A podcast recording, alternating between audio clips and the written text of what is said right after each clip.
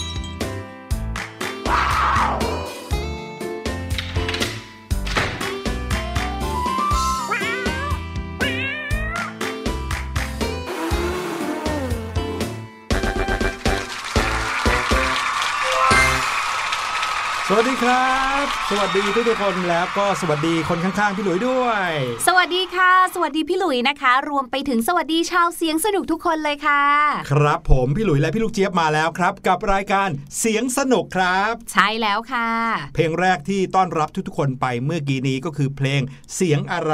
เป็นเพลงต้อนรับประจำรายการของเราเลย ฟังแล้วเนี่ยเชื่อว่าน้องๆคงจะได้ซ้อมการฝึกฟังกันแล้วนะครับว่าเสียงที่ได้ยินนั้นเนี่ยน่าจะเป็นเสียงของอะไร คนสัตว์หรือว่าสิ่งของ ใช่แล้วค่ะ พี่ลูกเจี๊ยบเชื่อว่าหลายๆ คนนะคะ ที่ได้ติดตามรายการเสียงสนุกกันมาเรื่อยครับๆและช่วงหลังมาที่เราเริ่มมีเกมเข้ามาเนี่ยหลายๆ คนจะต้องเริ่มแบบว่ารอฟังกันแล้วแหละ โดยเฉพาะในช่วงแรกนะคะ หลังจากที่เราได้มีเสียงของสถานที่เสียงของเกมกีฬาต่างๆ รวมไปถึงบางที่เป็นเสียงกิจกรรมอืมในชีวิตประจำวันครับหลายคนบอกว่า เอ๊ะวันนี้จะเป็นเสียงอะไรนะลุ้นจังเลย อันนี้เมื่อวานนี้ครับ หรือว่าเทปที่แล้วถ้าใครที่ได้ฟังนะครับ จะเป็นเสียงปริศนาที่เราเอามาให้น้องๆฟังเนี่ยเป็นเสียงของกีฬาชนิดหนึ่งค่ะแต่เสียงของกีฬาชนิดนั้นเนี่ยมา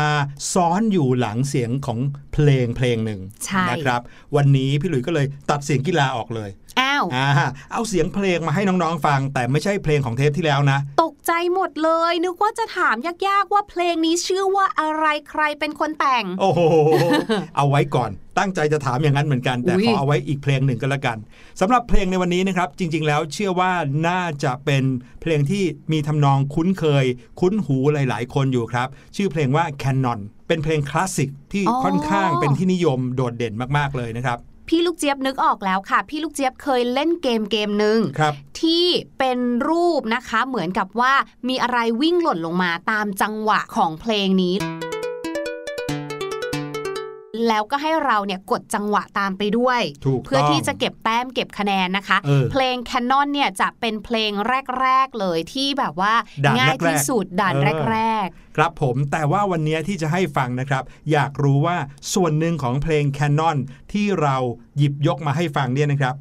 อยากถามน้องๆเอาไว้ ให้ตอบหน่อยว่า ในช่วงเสียงปริศนาของเราในวันนี้ เราเปิดเพลง Canon ให้น้องๆฟัง เสียงเพลง Canon นี้มีเครื่องดนตรีกี่ชิ้นๆอู้หูยอ่า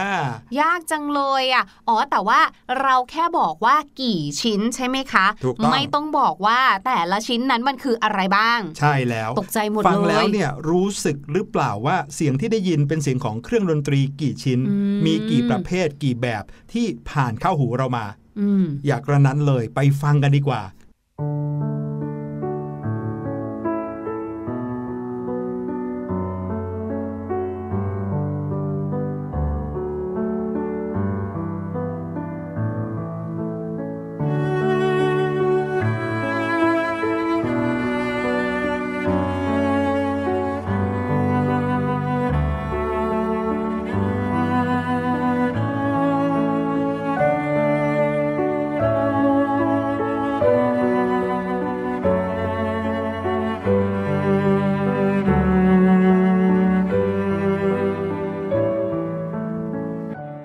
เป็นยังไงครับ ฟังแล้วง่ายใช่ไหมฮะ สามารถที่จะแยกแยะกันได้เลยแหละพี่หลุยว่า จริงเหรอ ไม่ยากเกินไปนะครับ ฟังปุ๊บก็รู้เลยว่า มีเสียงเครื่องดนตรีอยู่ในเพลง หรือว่าทำนองที่ได้ยินเมื่อกี้นี้เนี่ย กี่ชิ้นอืมเดี๋ยวเราจะไปเฉลยกันในช่วงท้ายรายการนะครับ แต่ว่าตอนนี้ค่ะ เราไปสนุกสนานกันกับอีกหนึ่งเสียงกับอีกหนึ่งสถานที่ดีกว่าค่ะพี่หลุยครับไหนๆนะคะ เราก็พูดถึงเรื่องของเสียงเพลงเสียงดนตรีแล้ว มีสถานที่ที่หนึ่งค่ะ ที่เขาเนี่ยจะเปิดเพลงกันทั้งวี่ทั้งวันเลยค่ะอืมแล้วในที่ที่นั้นเนี่ยนะคะ ก็มีหลายเพลงตีกันไปตีกันมา ขึ้นอยู่กับว่าเราจะไปยืนตรงไหนจะไปเล่นอะไร บอกใบให้อีกนิดว่าสถานที่อย่างนี้เป็นสถานที่ที่สนุกสุดๆไปเลย ใช่แต่ว่ามันก็มีทั้งความสนุกแล้วก็ความน่ากลัวนะพี่หลุยเอ้ยทั้งสนุกและน่ากลัวโอ้น้องๆพอจะเดาออกกันหรือเปล่าว่าเป็นเสียงของสถานที่ที่ไหน เราไปกันเลยดีกว่าครับ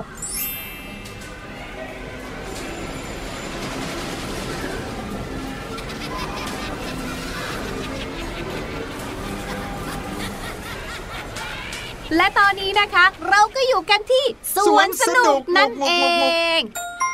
พพี่หลุยจำได้ไหมเมื่อตะกี้นี้ก่อนที่จะพาทุกคนวาร์ปมาที่นี่นะคะ พี่ลูกเจี๊ยบก็บอกว่าสถานที่ที่จะพามาในวันนี้เนี่ย เป็นที่ที่มีทั้งความสนุกสนานอืมแล้วก็ความน่ากลัว น่ากลัวด้วย ใช่ อย่างพี่ลูกเจี๊ยบอย่างเงี้ยเป็นคนที่กลัวความสูงนะ พี่ลูกเจี๊ยบก็จะไม่ค่อยชอบเล่นแบบว่ารถไฟเหาะตีลังกาอืมหรือว่าไวกิ้ง แถมเครื่องเล่นนะครับที่อยู่ในสวนสนุกส่วนใหญ่แล้ว ก็มักจะเป็นเครื่องเล่นที่แถมด้วยความหวาดเสียวมากันถูทั้กงนั้นต้เลยองใช่แล้วค่ะ ดังนั้นพี่ลูกเจี๊ยบก็จะเลือกอะไรที่แบบเบาๆ เช่นม้าหมุนมเหมาะกับวัยกับอายุมากๆเลยค่ะ เครื่องเล่นที่หมุนหมุนๆเนี่ยมีหลายอย่างเลยนะ ม้าหมุนก็มีใช่ถ้วยกาแฟหมุนก็มีเคยเห็นไหมมีแต่ว่ามันจะมีถ้วยกาแฟหมุนที่เป็นระดับแอดวานซ์เหรอฮะที่เราหมุนเองได้แล้วมันจะไวมากๆเลยอ๋ออันนั้นก็ไม่ไหวเหมือนกันนะคะ หรือบางคนค่ะ บอกว่าถ้าเกิดกลัวแบบนี้นะ แนะนำสถานที่ด้านขวามือของพี่ลูกเจี๊ยบเลยค่ะพี่หลุยนั่นก็คือ บ้านผีสิงค่ะอุ๊ยเดี๋ยวเดี๋ยวเดี๋ยวพี่ลูกเจี๊ยบครับ ไหนบอกว่า ใครที่ไม่ชอบความกลัว แล้วทำไมถึงให้ไปที่บ้านผีสิงอ้าวนะครับ อันนี้เนี่ยไม่ใช่เครื่องเล่น ดังนั้นก็ไม่น่าจะหวาดเสียวนะพี่หลุยอ๋อไม่ใช่เครื่องเล่นใช่ก็เลยไม่หวาดเสียวถูกต้องอะไรกันเนี่ยแต่ว่าพี่หลุยคิดว่ามันก็น่าสนใจดีเหมือนกันนะค่ะกับบ้านผีสิงอืมเพราะว่าพี่หลุยเนี่ยเคยเข้าไปในบ้านผีสิงเหมือนกัน เอาเป็นยังไงนะกลัวไหม ก็ต้องน่ากลัวอยู่แล้วสิครับอืมอืมแต่ว่าพอยิ่งเราโตขึ้นมาเนี่ยค่ะเราก็ยิ่งกลัวน้อยลง จะมีใช่แต่ความตื่นเต้นว่าอะไรที่อยู่ในบ้านผีสิงเนี่ยจะโผล่ออกมาตอนไหนใช่มาให้เราตื่นเต้นตกใจหรือเปล่า แต่ว่าตอนที่พี่หลุยเด็ก ๆ เล็กๆนะครับเคยเข้าบ้านผีสิงที่หนึ่งโอ้โหกลัวจนนอนไม่หลับไปหลายวันเลยละครับถูกต้องเดี๋ยวเรานะคะจะพาทุกคนค่ะเข้ามาในบ้านผีสิงกันดีกว่าค่ะ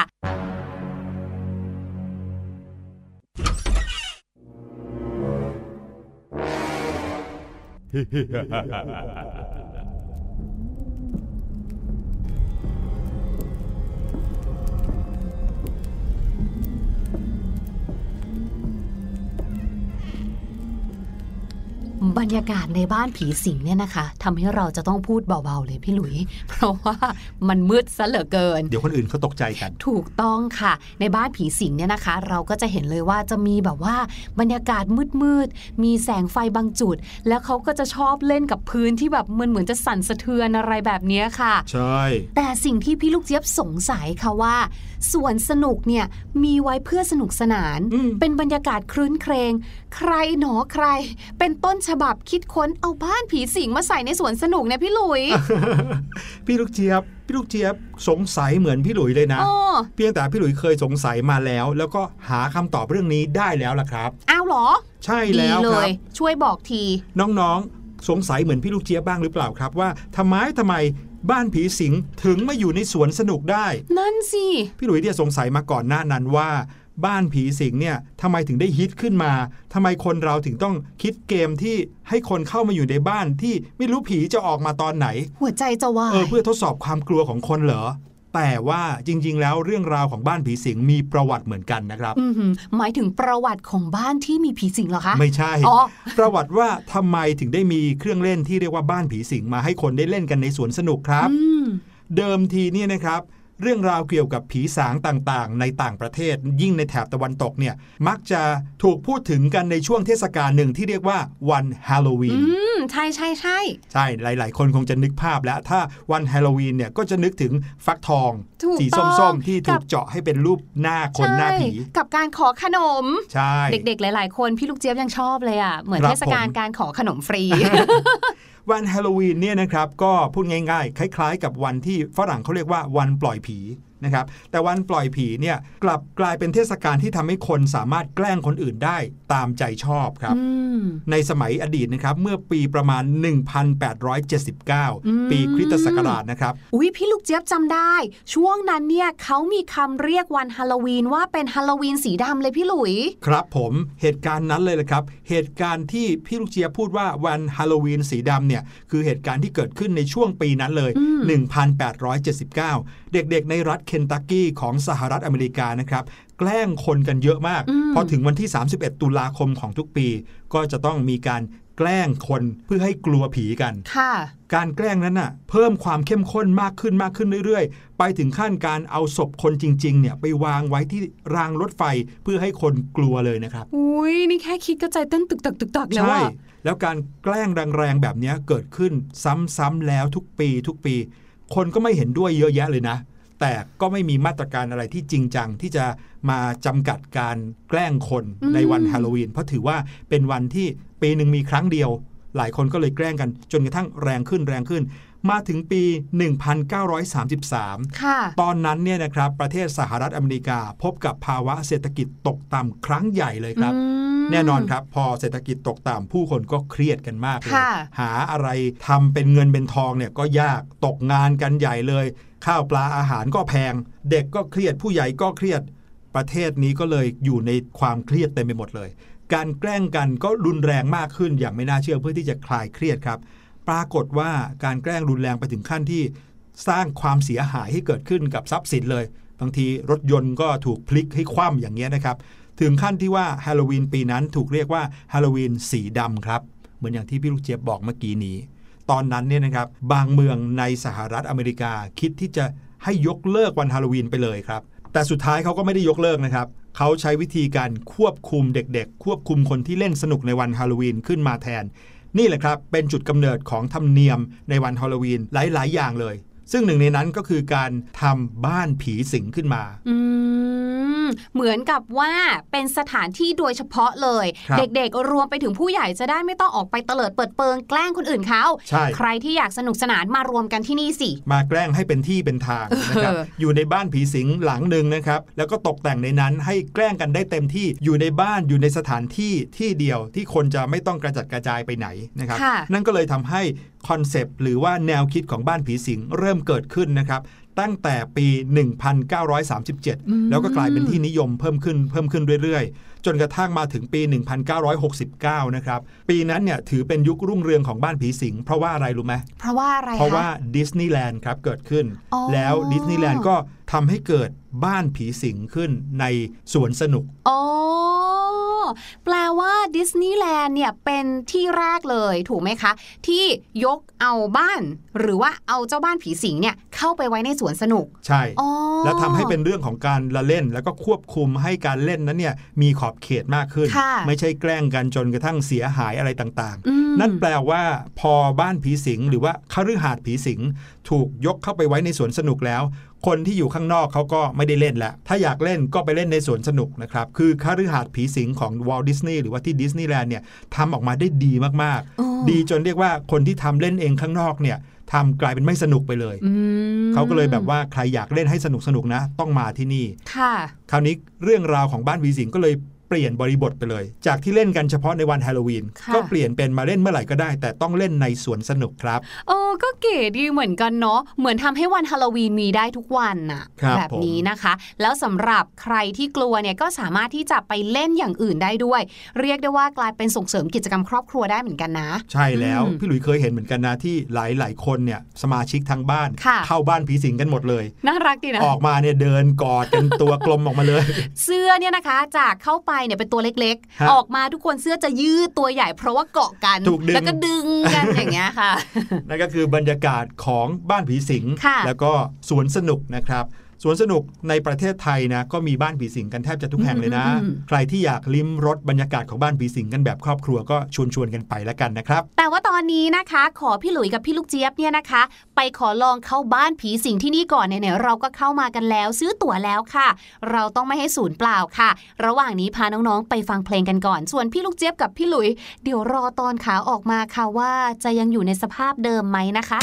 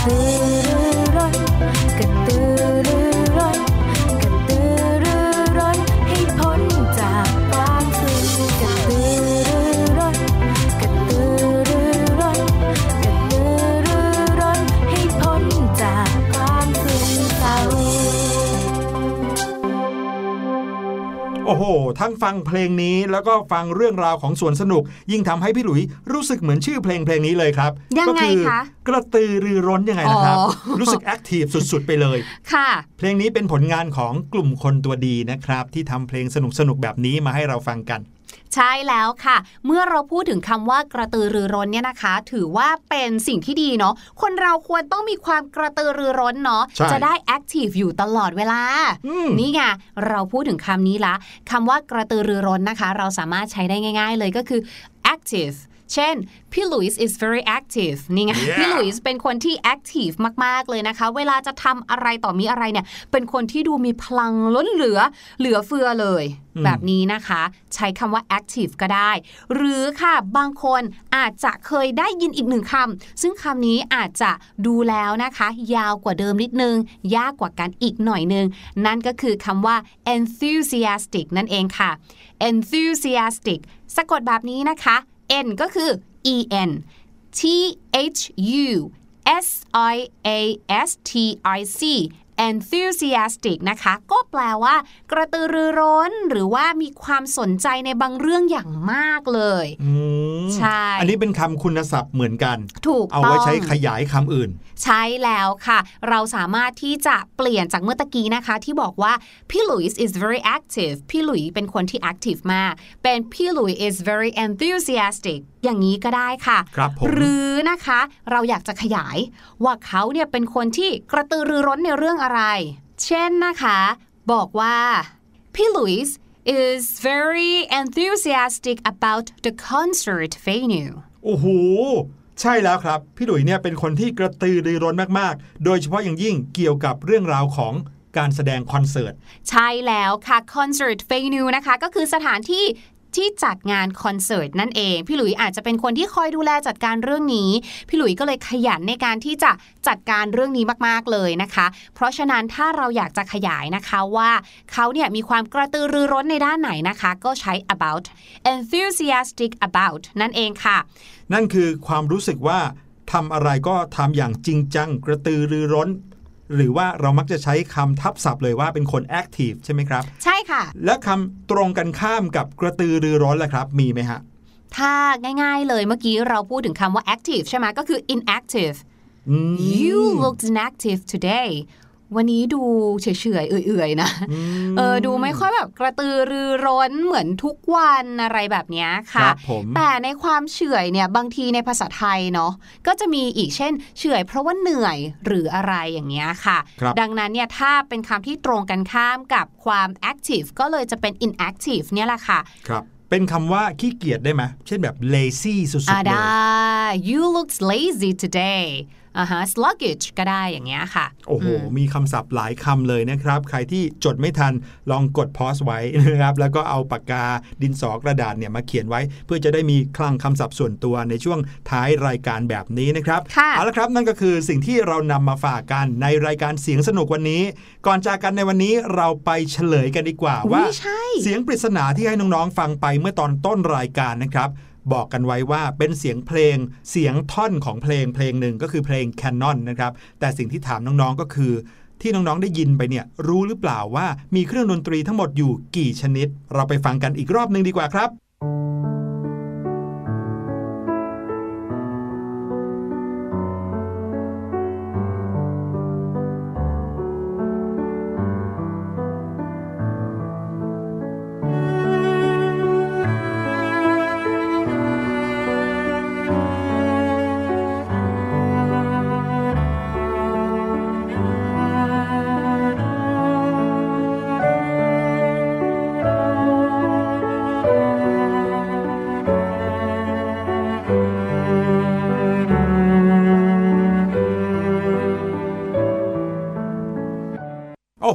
อ้โหง่ายใช่ไหมล่ะอืมพอฟังอีกรอบหนึ่งแล้วเนี่ย ตอนแรกพี่ลูกเจี๊ยบคิดว่ามีหลายชิ้นมากๆเลยค่ะครับแต่พอฟังอีกรอบหนึ่งคราวนี้พี่ลูกเจี๊ยบรู้ละ รู้แล้วเหรอครับ รู้จำนวนแต่ไม่รู้ประเภทของเครื่องดนตรีนะคะอ๋อคือไม่รู้ว่าเป็นเครื่องดนตรีอะไรบ้างใช่ไหมครับอะถ้าอย่างนั้นพี่ลูกเจี๊ยบตอบหน่อยครับว่า มีเครื่องดนตรีอยู่ทั้งหมดกี่ชนิดในทำนองที่ได้ยินเมื่อกี้ครับ ตอนแรกครั้งแรกที่พี่ลูกเจี๊ยบได้ฟังอะคิดว่า 3 แต่ว่าพอเมื่อกี้ฟังอีกหนึ่งรอบ พี่ลูกเจี๊ยบขอลดราคาให้ค่ะ เหลือแค่ 2 พอค่ะ โอ้โห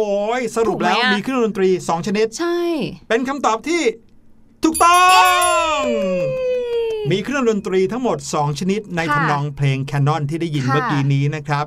สองชนิดนั้นคืออะไรบ้างอ่าอืมอันเนี้ยยาก พี่หลุยจะเฉลยให้นะครับค่ะก็คือเสียงเปียโน และเสียงเครื่องดนตรีอีกชนิดหนึ่งที่เป็นเสียงเหมือนการสีเป็นเครื่องสายข้างๆ กันเมื่อกี้ ก็คือเสียงของเครื่องดนตรีเชลโลครับอืมเชลโลนี่ที่คล้ายๆกับกีตาร์ปะคะแต่ว่าขนาดเขาจะใหญ่กว่า ถูกต้องครับ เป็นเครื่องดนตรีที่ใช้สีนะครับ ถ้าในวงออร์เคสตราเนี่ยจะมีทั้งหมด 4 แบบเลยนะครับ ก็คือไวโอลิน